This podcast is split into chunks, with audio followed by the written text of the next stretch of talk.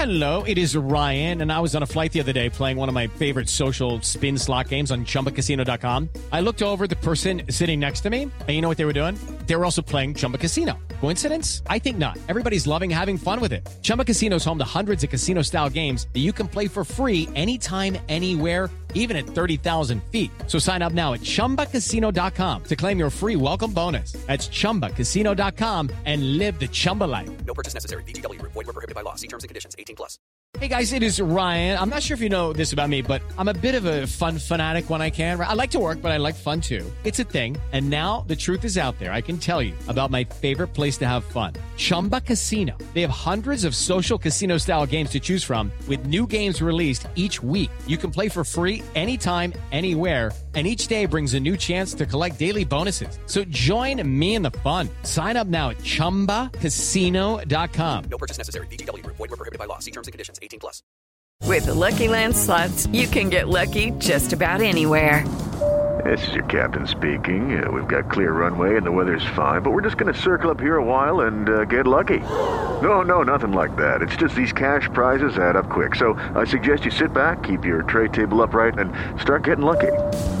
Play for free at LuckyLandSlots.com. Are you feeling lucky? No purchase necessary. Void where prohibited by law. 18 plus terms and conditions apply. See website for details. Hello, folks, it's David here, and I would just like to take a moment to ask you to go and check out our sponsors, NordVPN. Internet security, very important. I'm sure it's something that you're concerned about as well. Me, I like to know that I'm the person in control of my data. I live on my phone, and the amount of stuff I do on it, from banking to documents to private messaging, I need to know is secure. We all know that there are bad people out there who will come in and uh, try and get our details and try and spend our money for us. NordVPN prevents that, especially if you're using public Wi-Fi's or you're using Wi-Fi's away from your home. If you use NordVPN, you are safe and protected. It also allows you to take short holidays to places if that's ever required. It's a brilliant product. I use it every day and highly recommend it. And you can get a tremendous offer if you go to nordvpn.com forward slash heart and hand. That's nordvpn.com forward slash heart and hand. Or use the code heart and hand to get up to 70% off your NordVPN plan. You'll also get one additional month for free. Risk free with Nord. It's 30 day back money, uh, 30 day money back guarantee. So all you need to do if you don't like it is just say nope and you'll get your money back. So go and check them out. As I say, it's very important. You'll get peace of mind go to nordvpn.com forward slash heart and hand.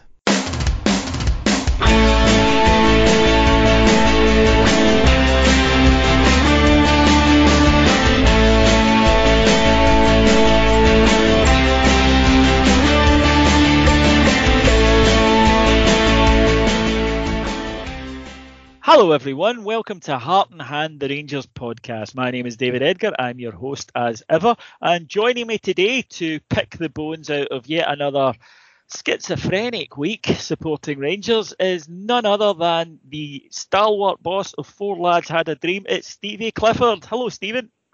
Hello, David. Hello, everyone. Nice to be here. Yeah, and listen, folks, this might become basically the, the post match analysis that Stevie and I did in the car on the way home yesterday because uh, we use those as sort of therapy sessions at the moment because Rangers are taking you up on a Thursday night and then bringing you right back down on a Sunday. And the contrast in the last two weeks has been absolutely stunning. It, it was the same again. Thursday night, as high as a kite, could not be happier. And on the way into the game yesterday, uh, Stevie and I were speaking, both of us felt that Celtic would drop points at Easter Road. Both of us felt that Celtic were beginning to trend down a little. Uh, the results had kept up, but you can't always get away with that for so long that uh, eventually that would come back and bite you.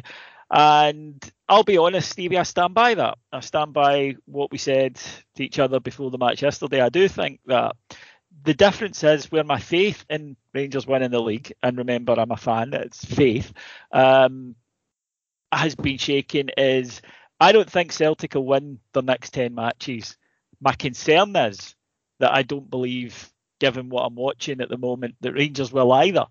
And I feel that for Rangers to to not win this league, they have to go some, and they're going some. That's my concern. I also think that it's very reminiscent to me of 97 98 that you've got two teams, one of whom, Celtic, can only win the league if the other underperform, and the other one, us, who are underperforming.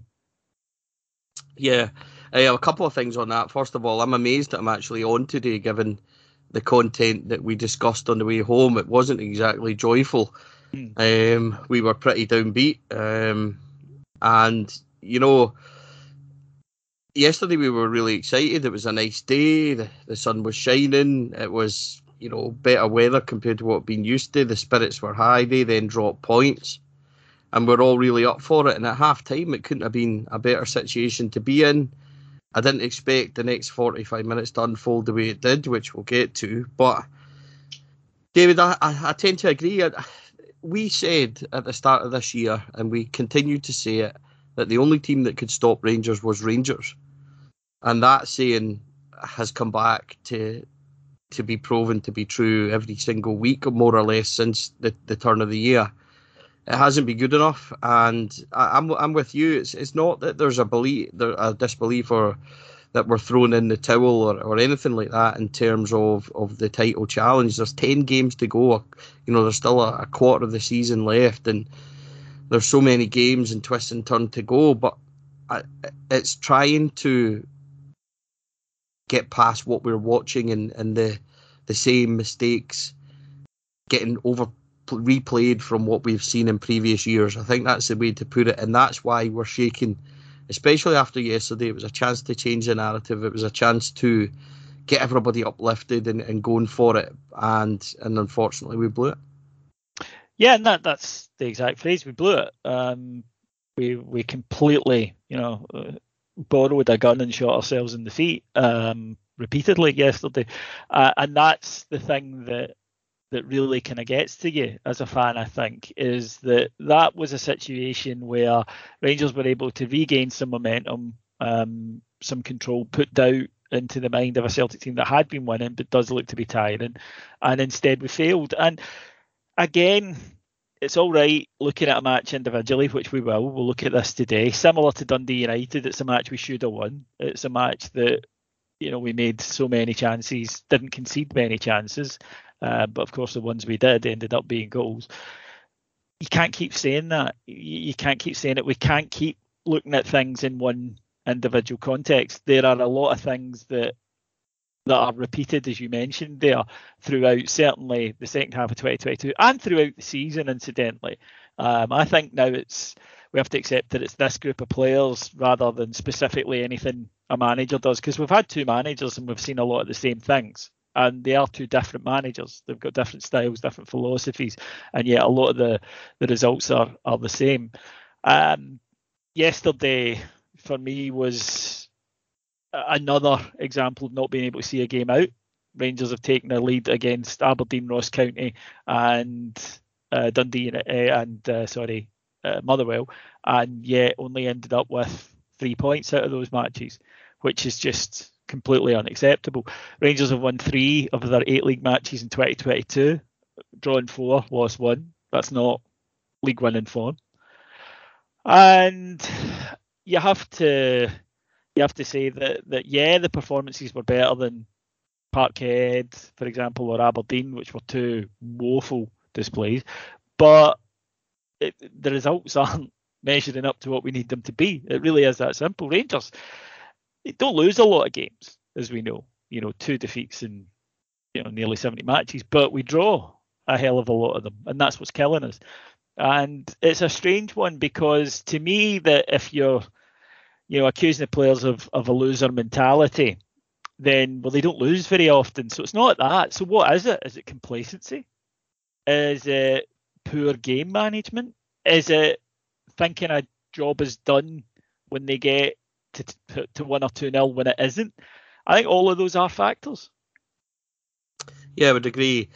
I don't think there's a.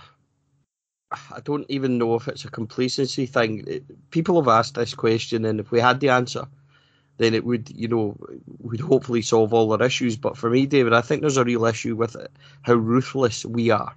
And in terms of somebody asking, well, what do you mean by that? I would say that when we're on top in games, when we're really pounding teams and we don't kill them off, we don't go for the jugular and then take our foot off the gas. I think that's where I think that we have issues. And even when we need to get goals, and if you look back to, to Ross County, to Dundee United, to, to even yesterday, we can get goals, but once we get them, and we maybe get ahead, or we're two one, or we're three two up, or whatever, we don't ever go and kill it off. And I think that's the real issues we have as a team at the moment. There isn't a ruthless drive in this team. And I think that causes so many issues because we are vulnerable. And we're vulnerable not only to conceding goals, David, and teams score goals, right? I get that. What is happening at the moment, which is hugely alarming, David, is almost every single goal we're conceding seems to be coming from stuff we're doing. We're literally handing it over to teams, and that's really galling and difficult to take. Yesterday was a prime example of that. We couldn't be any more comfortable in a match. We couldn't have played any better. I sat at half time and r- literally wrote on my match report that I feel that this is up there with the best we played under Giovanni Van Bronckhorst. I, I, could see tactically what he was trying to do. I could see the players buying into it, the overload on the right hand side, all these wee words and things like that, you know, that were all these wee buzzwords and things, David, that the cool kids like to use. I was seeing it all, and I was I was happy. I was seeing different things from corner kicks, and I was enjoying it. But when you factor in the level of mistakes for goals that we're doing, I'm talking about five yard passes, David, going straight to opposition and then breaking in two seconds later scoring goals. This is where we are as a team, and and we need to. The, the reality of it is that that cannot continue because if it does, then this is only going to go one way. And we we obviously dissected this a lot, and it is therapy. You're right because I, I need it. By the time you get home, you you know it's kind of out your system a wee bit. But one thing I did say to you yesterday, and I'll, I'll stand by this, is that this isn't title winning form, and they either shake this off pretty quickly and get on with it, or we all know what's going to happen. But the big thing, um, and we did say this, the, the big thing is that thank God they're still in it. It's only three points. We've still got 10 games left. So there is time to rectify this, but they have to get it out of their system now. Yeah, the problem with that is is that we've been saying a version of that now for two months, and it doesn't change. And and I would agree if anyone wants to say, you know, well, the performances were a lot better um, against Motherwell and Dundee United than they were against Aberdeen or Celtic, then that is true. Yep. And again, in terms of trending, you know, and all the stats and stuff, it would appear that Rangers are going to head up the way. But three wins in eight, it just keeps coming back to that. Three wins in eight, it's not good enough. Um, it's you know the the one consolation is exactly that. We given a two month spell like that at the business end of the season, you should be out of it. You know, you really should. That should do you. Um, and the fact is that it, because the Celtic's poor start, it hasn't. But it's still nowhere near good enough. Lots of, of things to unpack. Firstly, the positive. The first half was a tremendous display. Rangers were up for it. They were aggressive. They were hunting down Motherwell. Motherwell didn't have a sniff. Uh, in that first half, Rangers were all over them. Got two goals. Um, looked to be in in really good position to come out and, as you say, in the second half, add to that.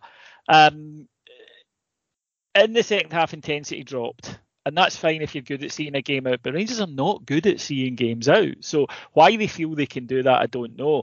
And then I agree with you. Incidentally, I think that you know what Giovanni Van Bronckhorst was trying to do in the first half was good. It was laudable, and it was thinking, right, how can I get more players who can help us attack on the part? And it did work in the first half. What I don't get is that there were players in that second half who were dead on their feet. I thought Scott Arfield, for one, who I thought looked tired Thursday, but was definitely tired yesterday. Um, we we make one sub with ten minutes left, and we're chasing a goal. That's not using your squad well, especially not with the amount of games we've we've got coming up. And secondly, why at two one we didn't put Balogun on and put Lundstram into the midfield, I have no idea. We were without Ryan Jack yesterday. He didn't make squad, so you know, moving Lundstram, I get, and it worked for a while, but then it became clear it was going to be different when Motherwell were going to come out a lot more. They had to. Then you, you kind of needed a proper defender in there. Um, and again, the, the use or the lack of use of subs baffled me. Yeah. Um, on that point, first half, yeah, I think I think it did work really well, and, and I liked what he was trying to do. I liked how John Lundstram stepped forward, and we did everything about it was good, David. Right from the off, we went for them. Um, Sakala had a shot that fizzed over the bar. Uh, sorry, not across the face of the goal, and then Morelos hit the bar all within 90 seconds. So it was a good intent. We had Kamara's short um, corner routine, and then we had um, a shot by Tav that was tipped over wonderfully by Liam Kelly, all within seven minutes. So it was the right attitude, it was the right intensity. We got two quick goals which should settle any team down and, and open the floodgates at Ibrox. I'm not talking about necessarily being 6 0 or whatever, but we should be comfortably enough to be seeing that out. Then, as you said, once the dynamic changes on the second, we have to be proactive. We have to see, or he has to see on the sidelines what we're seeing. Because you mentioned Arfield.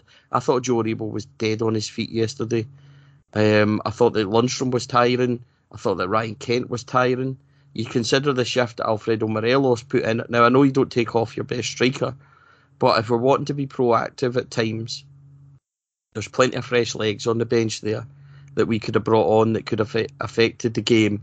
And also, it changes the the dynamic of the match more favourably towards us because we're always on the front foot of that game, and Motherwell are, are trying to pick us off.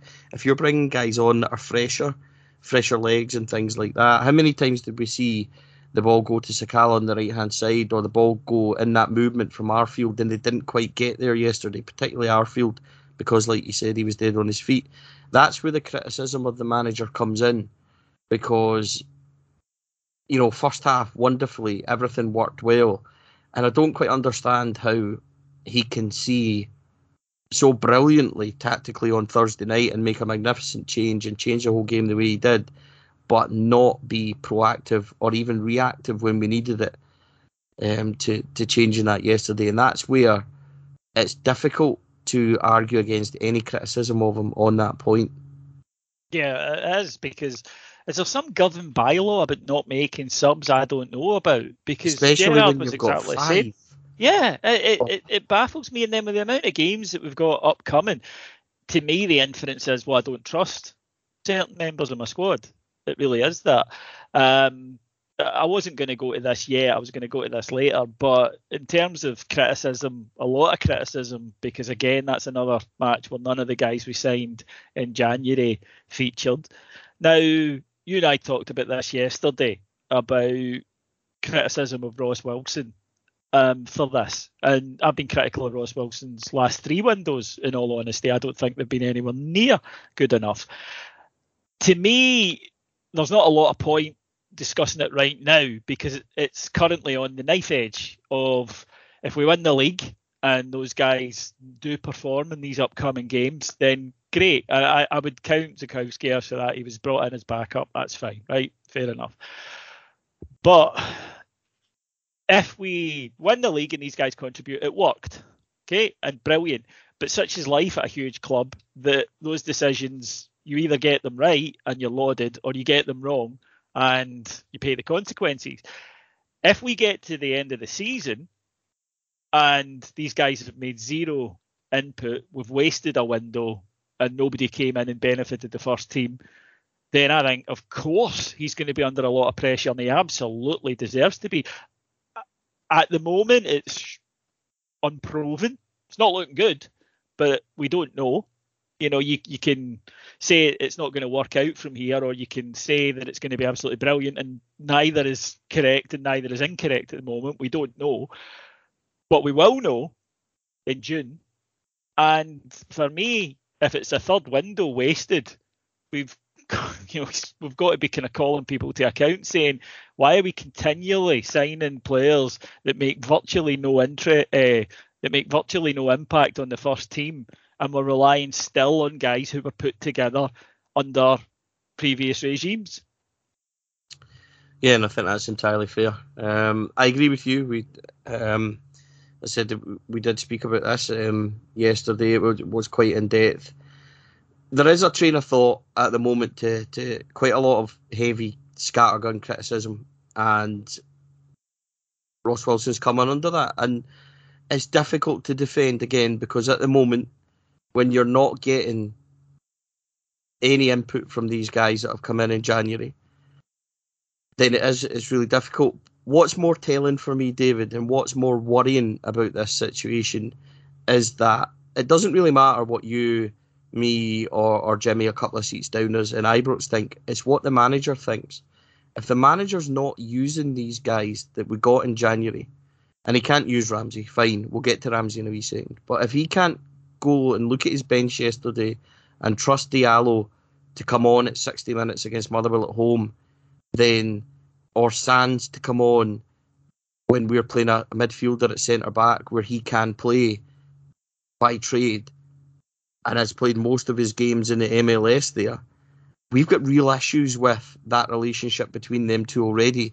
If he's inadvertently saying that these guys aren't good enough and we're at the end of February, then I think that's more problematic than whatever our opinion is. Because if Gio's already doubting the guys that we brought in, then and and it goes back to what you said about not trusting them. If he's already there, then we're in trouble with that relationship already, in my opinion. And when it gets to the summer, we've got contract renewals, and that's a massive thing. Morelos, Kent, Aribo, and then you've got the other ones, the, likes of. I, I, don't mean to downplay this, but you've got Ryan Jack, Filip Helander, etc., who are not top value. Our top value guys are the the immediate priority. If we get to the summer and this is the same status quo with these guys as well, I'm sorry, but not only will questions be asked of Ross Wilson, the the whole dynamic will begin to change from a few people questioning his role at the club to the majority of people questioning his role at the club. That's life at Rangers. I get it, it can be cutthroat. There was nobody criticising him the day he signed Aaron Ramsey. I still don't think Aaron Ramsey's been a poor signing. Well, you know, he, has got to prove his worth. I get that, and he's got to become available. I get that, and it was a gamble, but he was a world. He's a world class player. Sometimes you have to take a gamble, so I get that and he gets leeway there for me because I, I still think that every single one of us would have went out there and made that signing, or 95% of us would. So that's not one for me. But the the the ones, David, that are difficult for me to understand and comprehend is when he talks about Nathan Patterson's deal from Everton been months and months and months of negotiating, then he must have had months of knowing that he's got that ballpark figure in his head that he's going to bring in so he must have known what was available from the club to go and get. Now, if there was absolutely nothing available, fine, understand that again. But we know that there was a small amount available at least. Decisions like not spending an extra hundred grand on John Souttar, but bringing in Sands will be the one that he's going to be criticised for. And that's where, come June, if we don't win this league, there's going to be a lot of attention towards Ross Wilson and his position at the club. Yeah, if you get things right, you get lionised. If you get things wrong, you get sacked. That's football, and that's Rangers. And like I say, I, I don't think there's a particularly impressive transfer strategy at Rangers.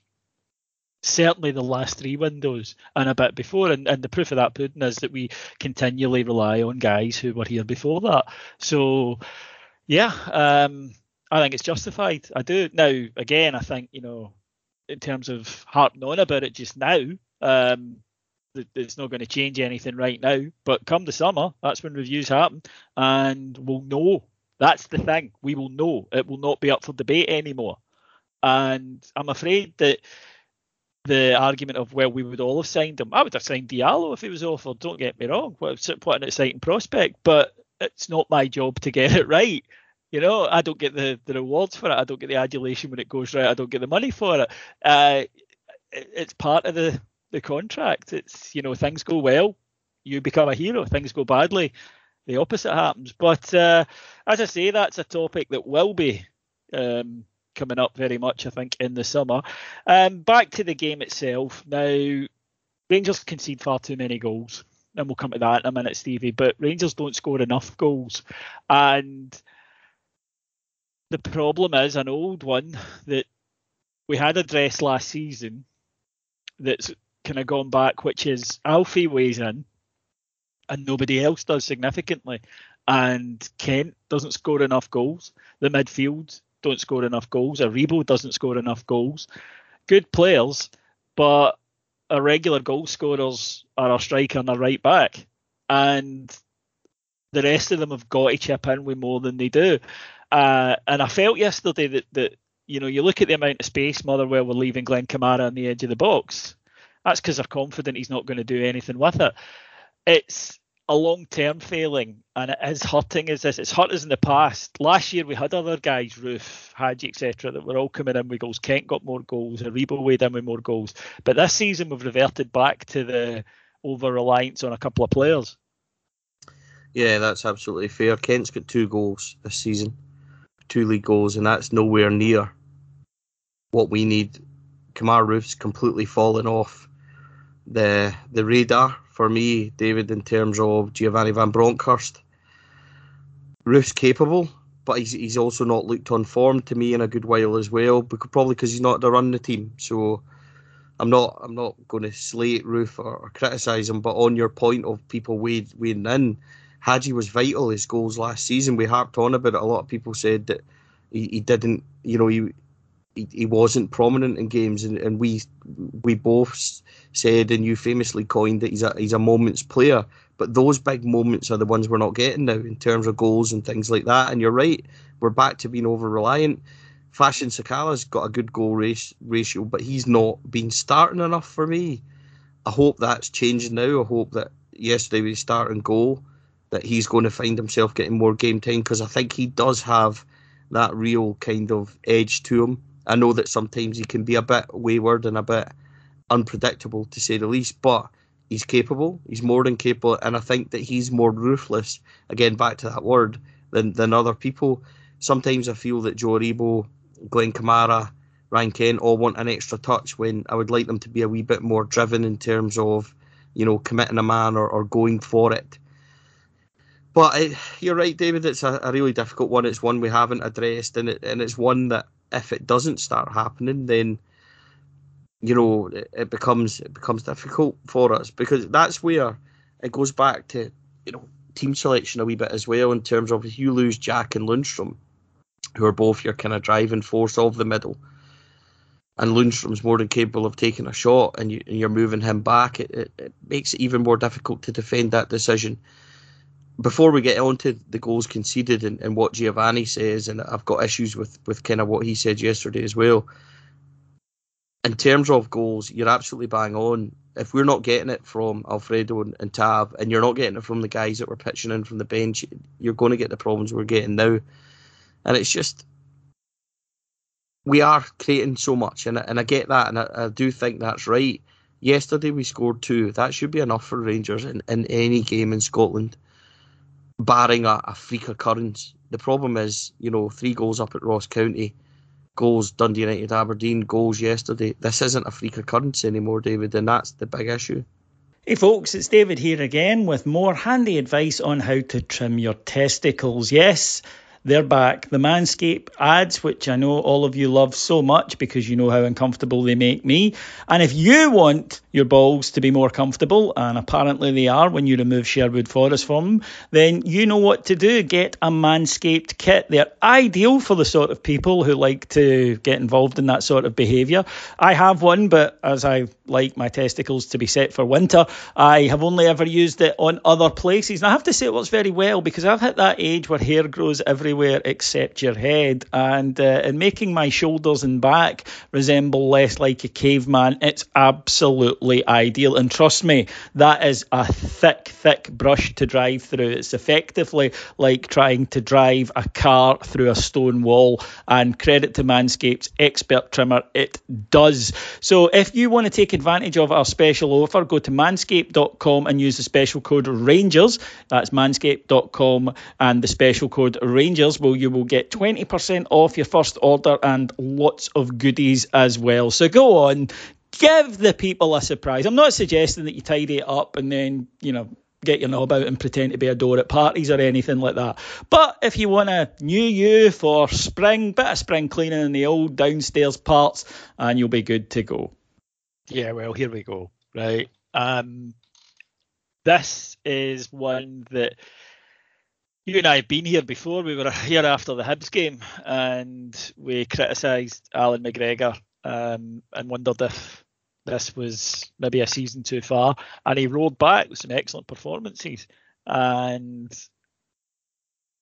therefore we were both kind of relieved because I've mentioned before. Uh, I was talking about it last week. It seems almost sacrilegious to to have a go at him, but it's becoming less and less heretical to do so. Um, and I did notice yesterday that the people talking to me, you know, my friends and family, people at the game that I chat to, uh, online on the Heart and Hand website, that the consensus, and it's a big consensus, it's not a split down the middle one, is that it's time to leave him out because he's not playing well enough.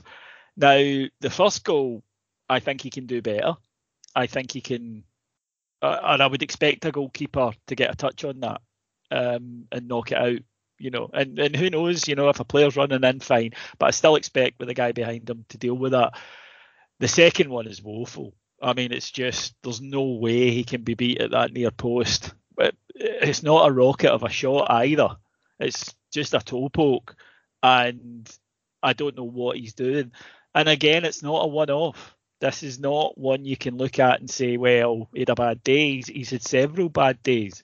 Um, and there's a lot of goals that you think Allan McGregor and his pomp could could deal with, or Allan McGregor last season could have dealt with. And again, because of his age, there's always a suspicion that when he has a downturn, that that's it for him. But it's Uh, about the here and now for me. Never mind next season or whatever, but also never mind previous seasons. And and you know, I had people coming on to, to defend it to be saying, "What? He's a legend. You've got a short memory." And it's no, I don't. He is a legend. That's unquestioned. He always will be. But right now, is he playing well enough to be in goal for Rangers? And I don't think he is. I don't think that he's anywhere near it. As I say, the two goals yesterday were poor. I don't think the defence is confident in him, and the defence has its own issues regardless. But while it's not singling him out, as you said, the defending for both of those goals yesterday was was bloody awful. Tav and Goldson, that was embarrassing at that second one. I mean, it really was. The first one, Lundstram's not a defender and he gets done by pace. Um, but even so, I still expect the goalkeeper to to do better at both of those. And I'm increasingly walking out of games thinking that today that these were preventable goals that he didn't prevent. Um, it's a tough one, and there are people who are just, you know, abs- understandably loyal to him and say, "Well, look what he's done for us in the past," and that's great. But for me, you have to look at the present as well. And right now, his goalkeeping is not of the level of a Rangers goalkeeper. It's not one game. It's been a while now, and there's also been a previous spell in it in the season. We're going back into that thing we had just before Gerrard left that every shot's a goal. You know, I think it was nine and nine then, it's six out of nine recently. Um, now, yes, defending, absolutely. But the defence gets changed when personnel becomes available or when players play badly. Barisic was playing very badly and he's been dropped. I don't get why it doesn't work for a goalkeeper. If a goalkeeper's not playing well, then I don't understand why you don't give either McLaughlin or McCrorie the, the chance.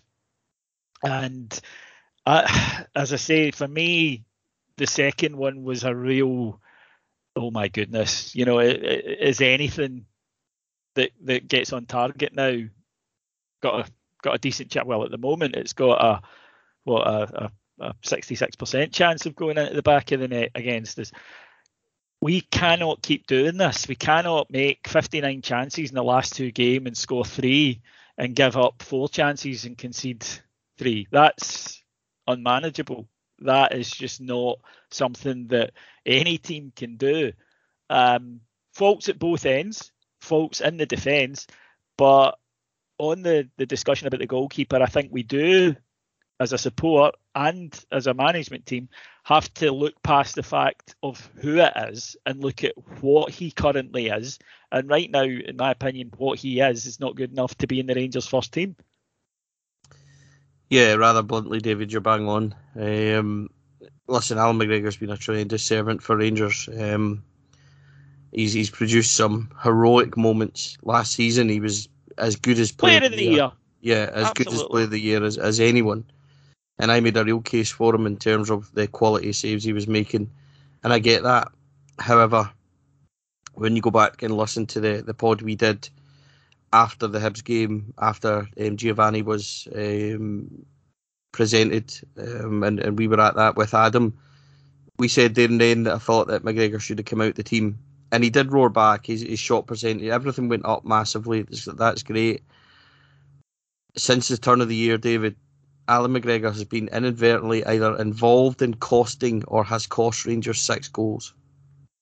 Two up at Ross County, two at Parkhead, and two yesterday. That's just bluntly looking at it. That's not really going into elsewhere, Dortmund and, and things like that. That's not looking at everything. There's moments in games, kicking wise, he's he's really bad. But the big thing for me, David, aside of the goals, is and this is what again I don't understand. Allan McGregor is now glued to his line. Now, before he would rarely come. This year, he's just not coming at all because when he does come, he's making mistakes. We've seen it at Hearts, etc. I understand that goalkeepers can be down on, on kind of form, etc. But we're now actively setting up with the likes of Aribo and Morelos guarding our six yard box because he won't come out. And that's not right in terms of what we're doing. It doesn't, to me, look like what you said that, that they have any faith in him. Something happened yesterday, and many people maybe not see it or, or think it's a big deal. See, after that first goal yesterday, Connor Goldson and turned and screamed at him put his arms out wide and, and more or less the same as everybody. He more or less pointed at where that ball was and said, "Why are you not coming for that?" Now people will look at that and say it was fizzed across the box and that. In reality, it wasn't. That's a goalkeeper diving down on that. If anyone can point to me the last time Allan McGregor made a diving save, I'd be quite impressed to hear about it because he seems to just be. He, he seems to have lost ability to move his feet. That happened at Parkhead with their second goal. It happened yesterday with that second goal where it just seemed to go through him because he couldn't move his feet quick enough. He actually moved his foot over the ball and it went through him. Like you said, it wasn't a difficult shot. And I'm not sitting here, David, I'm not sitting here as, you know, pretending that I'm, you know, Buffon or one of these great world goalkeepers or anything else. But the fact of the matter is, Allan McGregor is making mistakes that's hurting this team and it's directly costing us goals.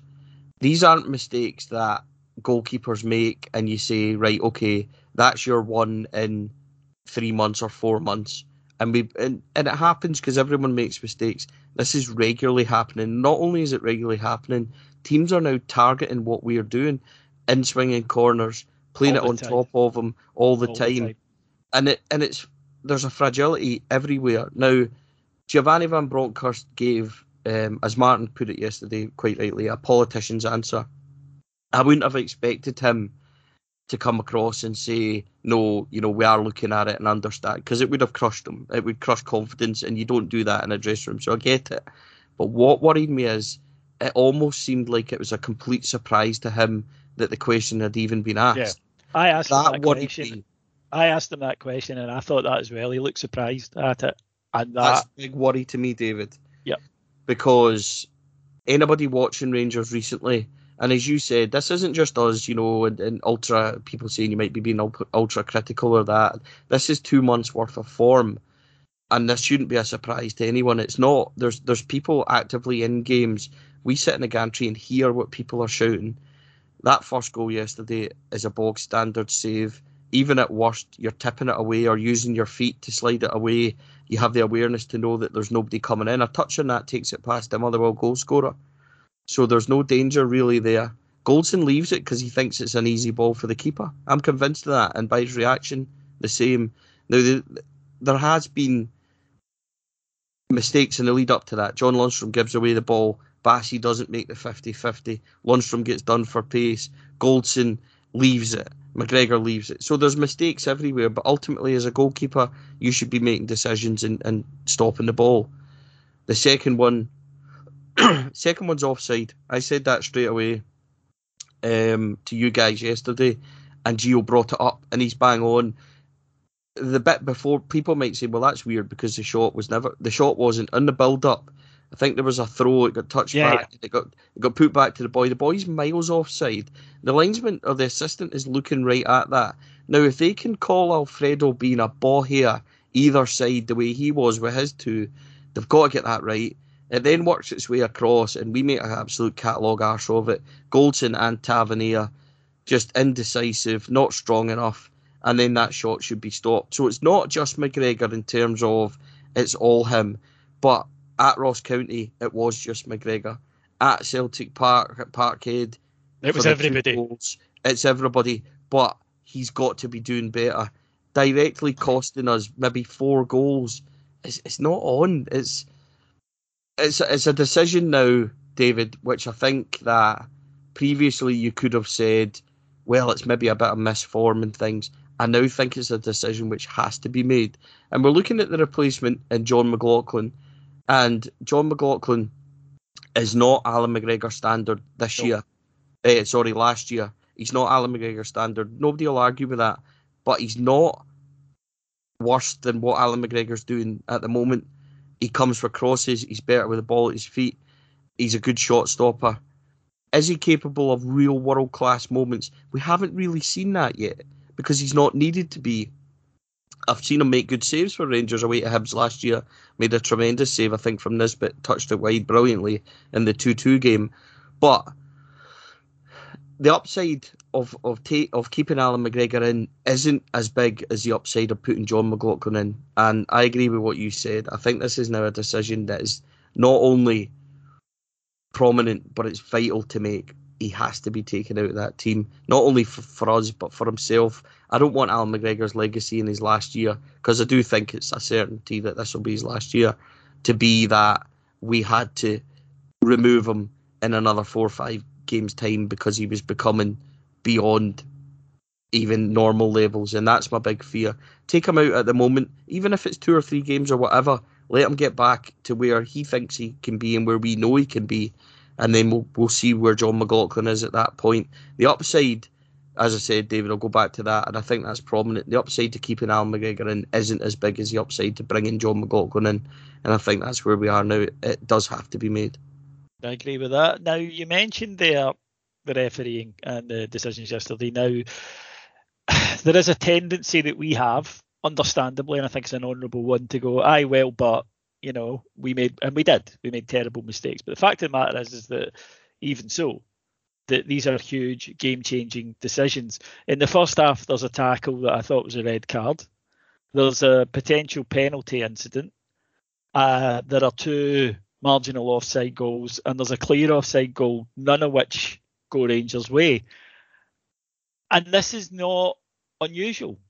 This is, you know, the week before at, at Tannadice, two penalties and a red card not given. This is every week. Rangers don't get marginal calls. It's, it really is that simple. Referees and linesmen don't give Rangers marginal calls. Whereas you only need to look across the city to see a team who do get marginal calls. The Jota handball last week against Dundee, for example, the, the Kyogo goal against Hearts. That's a fundamental difference and it's costing us. And again, yesterday, three minutes injury time. Whereas you and I watched the end of that Celtic game, the ref comes up with six minutes. Okay, there was a head knock, but then finds another two in the six minutes. A quarter of the, you know, he, adds a quarter of that on again, which by his logic means that halves should have 10 minutes added on to them at the end. And it's very difficult to escape the conclusion that at best, it's a subconscious thing. And at worst, and in the case of Clancy, I don't like to, to say that referees are, I, I've always been in the they're bad, they're not dodgy. He really tests my theory on that one. Yeah, and I, I'll be careful about what I say. Um, the injury time one, David, six minutes added on at Ross County, play seven and a half, they score kind of thing. Yesterday, yesterday was atrocious. Like letting them take corners, letting them, you know, corners getting cleared, letting them continue, letting shots go in. You know, it, it was verging on on Clancy himself trying to take shots at that point. this isn't this isn't just you know, a paranoid rambling thing. Dundee United was horrendous levels of officiating. not close calls. Talking about easy, easy decisions to make. The pullback on Sakala, for example, the red card of um, Mulgrew. Yesterday there was a pretty blatant red card. Now he, he catches Connor Goldson high, studs shown, dangerous play. Goldson takes a really bad one. Um, apparently very bruised and, and stud marks, etc., on his hip. Um, that that's not, you know, that's not a yellow card. So fine, right? Okay, got a yellow, fine. Rangers then had two penalty claims, two handball claims that we're not even getting the, the break from. And then there's the marginal. And you're talking about, David, that Alfredo Morelos second one is here, right? I, I don't, you know, excuse the phrase, but there's no easier way to say it. It's inches either way. But they can spot that, David, but they can't spot somebody getting hauled back like last week. And you're not, and, and this then goes back to VAR and, and stuff like that. This isn't a case of Rangers saying, you know, VAR is, and, and you see some of the decisions, is the St Mirren sending off a couple of weeks ago and stuff. The standard has went way down. This is before you even talk about Pittodrie Barisic getting elbowed in the face, play on, then getting told to go off and allowing Aberdeen to take free kicks against nine men and everything else. You know, Ryan Kent getting sent off for nods. This is weeks and weeks of, of Rangers being either side of, of poor and bad decisions. Every single game since the return of of Rangers from from the winter break, there's been a big call in every single one, and we're not getting them. Penalty even you know, you look at the one where, where Kent was barged in the back at home to Hearts. Now we won five 0 and that goes so it goes be slightly under the radar and things like that. Um, when when sorry the the Hibs game when, when Kent was barged like stonewall penalties, David, we're not getting. You go up and then we went to Annan, and in the cup game, Itten gets wiped out as he's about to shoot. You know, and because we win that game, people don't highlight it. This is big decisions every single game that we're not getting. It's difficult to fathom why, without you know coming to the old tinted sort of blue tint tinted kind of angle that that we're getting. You don't like to use the word cheated, but there's things happening that I don't understand. And as a practicing referee, a qualified referee, to, to a very low amateur standard, granted, I don't understand how they're seeing these things and not giving them they look fairly straightforward. And even if you are missing them or you're blocked, how are the assistants missing? That one yesterday from Motherwell's second goal, to go from that to then go from Alfredo spotting that from a ball here of being offside infuriates me. I'm sorry, it really does. And and that is why we're not getting the breaks at the moment. And it, and you know, if they say that it evens up, I can't wait for the next ten games because we are due so much. Yeah. And and the level of refereeing it's not an excuse. It doesn't excuse what we're doing, but both can coexist. We're not getting the breaks, we're not getting the decisions, and we're certainly not helping ourselves. It's not an excuse to highlight both. Both are very prevalent and, and coexisting, uh, in, in my opinion, of what is going on with Rangers at the moment. Yeah, you're absolutely correct, and, I think that as I say, there is a tendency among us to just go, ah, well, we can't talk about the rest because we made mistake. Yeah, we can right, we can because even so, Rangers should have won that game, should have won at Dundee United, um, and these are huge. You know, these are, are game-changing decisions. All of that said, um, we, we, take on St Johnstone on Wednesday. Um, it's usually a tough place for us to go. St Johnstone are not a good team. They've had a horrible season. Uh, there is zero excuse. My personal opinion, as if Rangers don't take six out of six in the next two games, I would my beginning to lose faith would gather an awful lot of steam. And yeah, I would I completely agree with you. I, David, the disappointment of yesterday. Now I'm at the point again where right, it's gone. We can't do anything about it. Let's kick on and get six points. It's also at the point where we need to gather momentum. I, I feel like if we can get some momentum behind us in the league and things, we'll, we'll start going and and possibly the argument of you know we could hit form at the right time. I'm the exact same as you. However, in terms of, I don't think we've got any, certainly not got a lot of manoeuvring or or you know points to give away anymore. I think that we have to now go on a run. I'm not saying we should win ten games, but Walter in his last year, when we won the third title, we got beat at home to Dundee United three two, and I think we went five or maybe six points behind David, one or two. But we all said we needed to win the remaining nine games. Now we actually won eight. We drew with them at home nil nil, and they celebrated like they won the league, if you remember rightly. Um, they then went up to Inverness and got beat. Anything can happen in the running, but one thing for sure is we need to make sure that we're taking care of ourselves, and that starts Wednesday. Like you said, St Johnstone's a tough place. They'll be scrapping, but they're not a good team. Aberdeen coming to Ibrox on Saturday. We know what they're like. They're not a good team either. We need to start getting ourselves together. Positively, I'm going to say to you right now, let's get these points. Let's start going on a run. We can't do anything about yesterday; it's gone. So let's start. Take the positives of the first half, etc. Try and tighten up. Maybe make a few changes, which I think we should be doing, and then let's start to kick on. Nothing's lost. It's three points. We've got to play them twice. There's a hell of a lot of twists and turns and and, and things to go, but we have to get six points. That's a must, and then we'll see where we are at the end of the week. Yep. Um, a massive week because we can't keep doing this. We can't keep saying it's only three points because it's not going to be only three points if this keeps up. Um, the, the the ship looks as though it's sinking. It's either going to be that we fix the hole or that we have to accept defeat and grab the lifeboats. So time is running out. And this week, I think, will be absolutely pivotal one way or the other. Right, folks, thank you very, very much for listening to Stevie and I. Stevie, you can always get over at Four Lads Had a Dream. Um, just search for Four Lads Had a Dream uh, in Google or wherever, and up it will pop. Stevie, thank you for joining me. It's a pleasure, David. Uh, thanks for having us on. I'm sorry that we can't be a bit more um, upbeat and things, but what I would say is never been a better time for Rangers to hit form. Um, hopefully, we're going to be about to see that. And I know that's blind faith. I'm a bit like you. This is either going to go one way or the other for me. I don't think we'll continue to be neck and neck. I think it's either going to go one way or the other.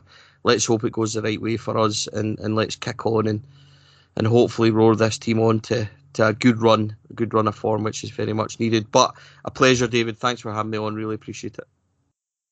It's a pleasure to have you, mate. Right, thanks for listening, folks. Adam will be back with Heart and Hand Extra later this week. If you want full coverage of the upcoming game, starting with the preview tomorrow, as well as loads of other range of things, go to our Patreon, patreon.com forward slash heart and hand.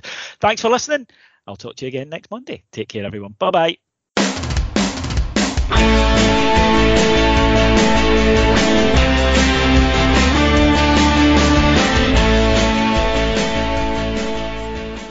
How's a free case of beer sound? After, let's face it, longest January in record and off the back of some pretty testing times, I reckon it sounds good. Let's face it, we all deserve a party, and, uh, well, a case of free beer will help that get going. And you can get a case of free beer from our pals at Beer52 by going to www.beer52.com forward slash heart and covering the postage, which is just five ninety five. It's the biggest beer club in the world. Each month they send members a case of beer from different parts of the world, and this month it's an absolute belter. It's the Great European Road Trip case, and uh, who knows more about great European road trips than the Gers? We're just coming back from one right now. You can have a, a crisp Pilsner from Norway's Lervig Brewery and a Monster 7.5% double IPA from Sweden's Dugges Brewery. On the dark side of beers this month, there's a smooth coffee stout from Copenhagen's To Øl, and there's also beer from Croatia, Poland, Germany, Serbia, and Austria. If dark beer's not your thing, you can choose the light only case, and as always with Beer 52, you get the Ferment magazine, some snacks to soak it up, and even if you don't like it after that, you can just cancel at any time. So go to www.beer52 forward com forward slash heart to claim your free case now. That's beer52.com forward slash heart.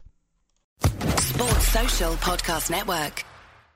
Judy was boring. Hello. Then Judy discovered ChumbaCasino.com. It's my little escape. Now Judy's the life of the party. Oh, baby, Mama's bringing home the bacon. Whoa, take it easy, Judy.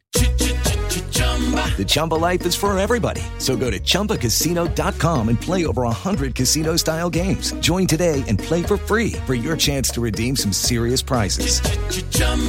ChumbaCasino.com. No purchase necessary. Void where prohibited by law. 18 plus terms and conditions apply. See website for details.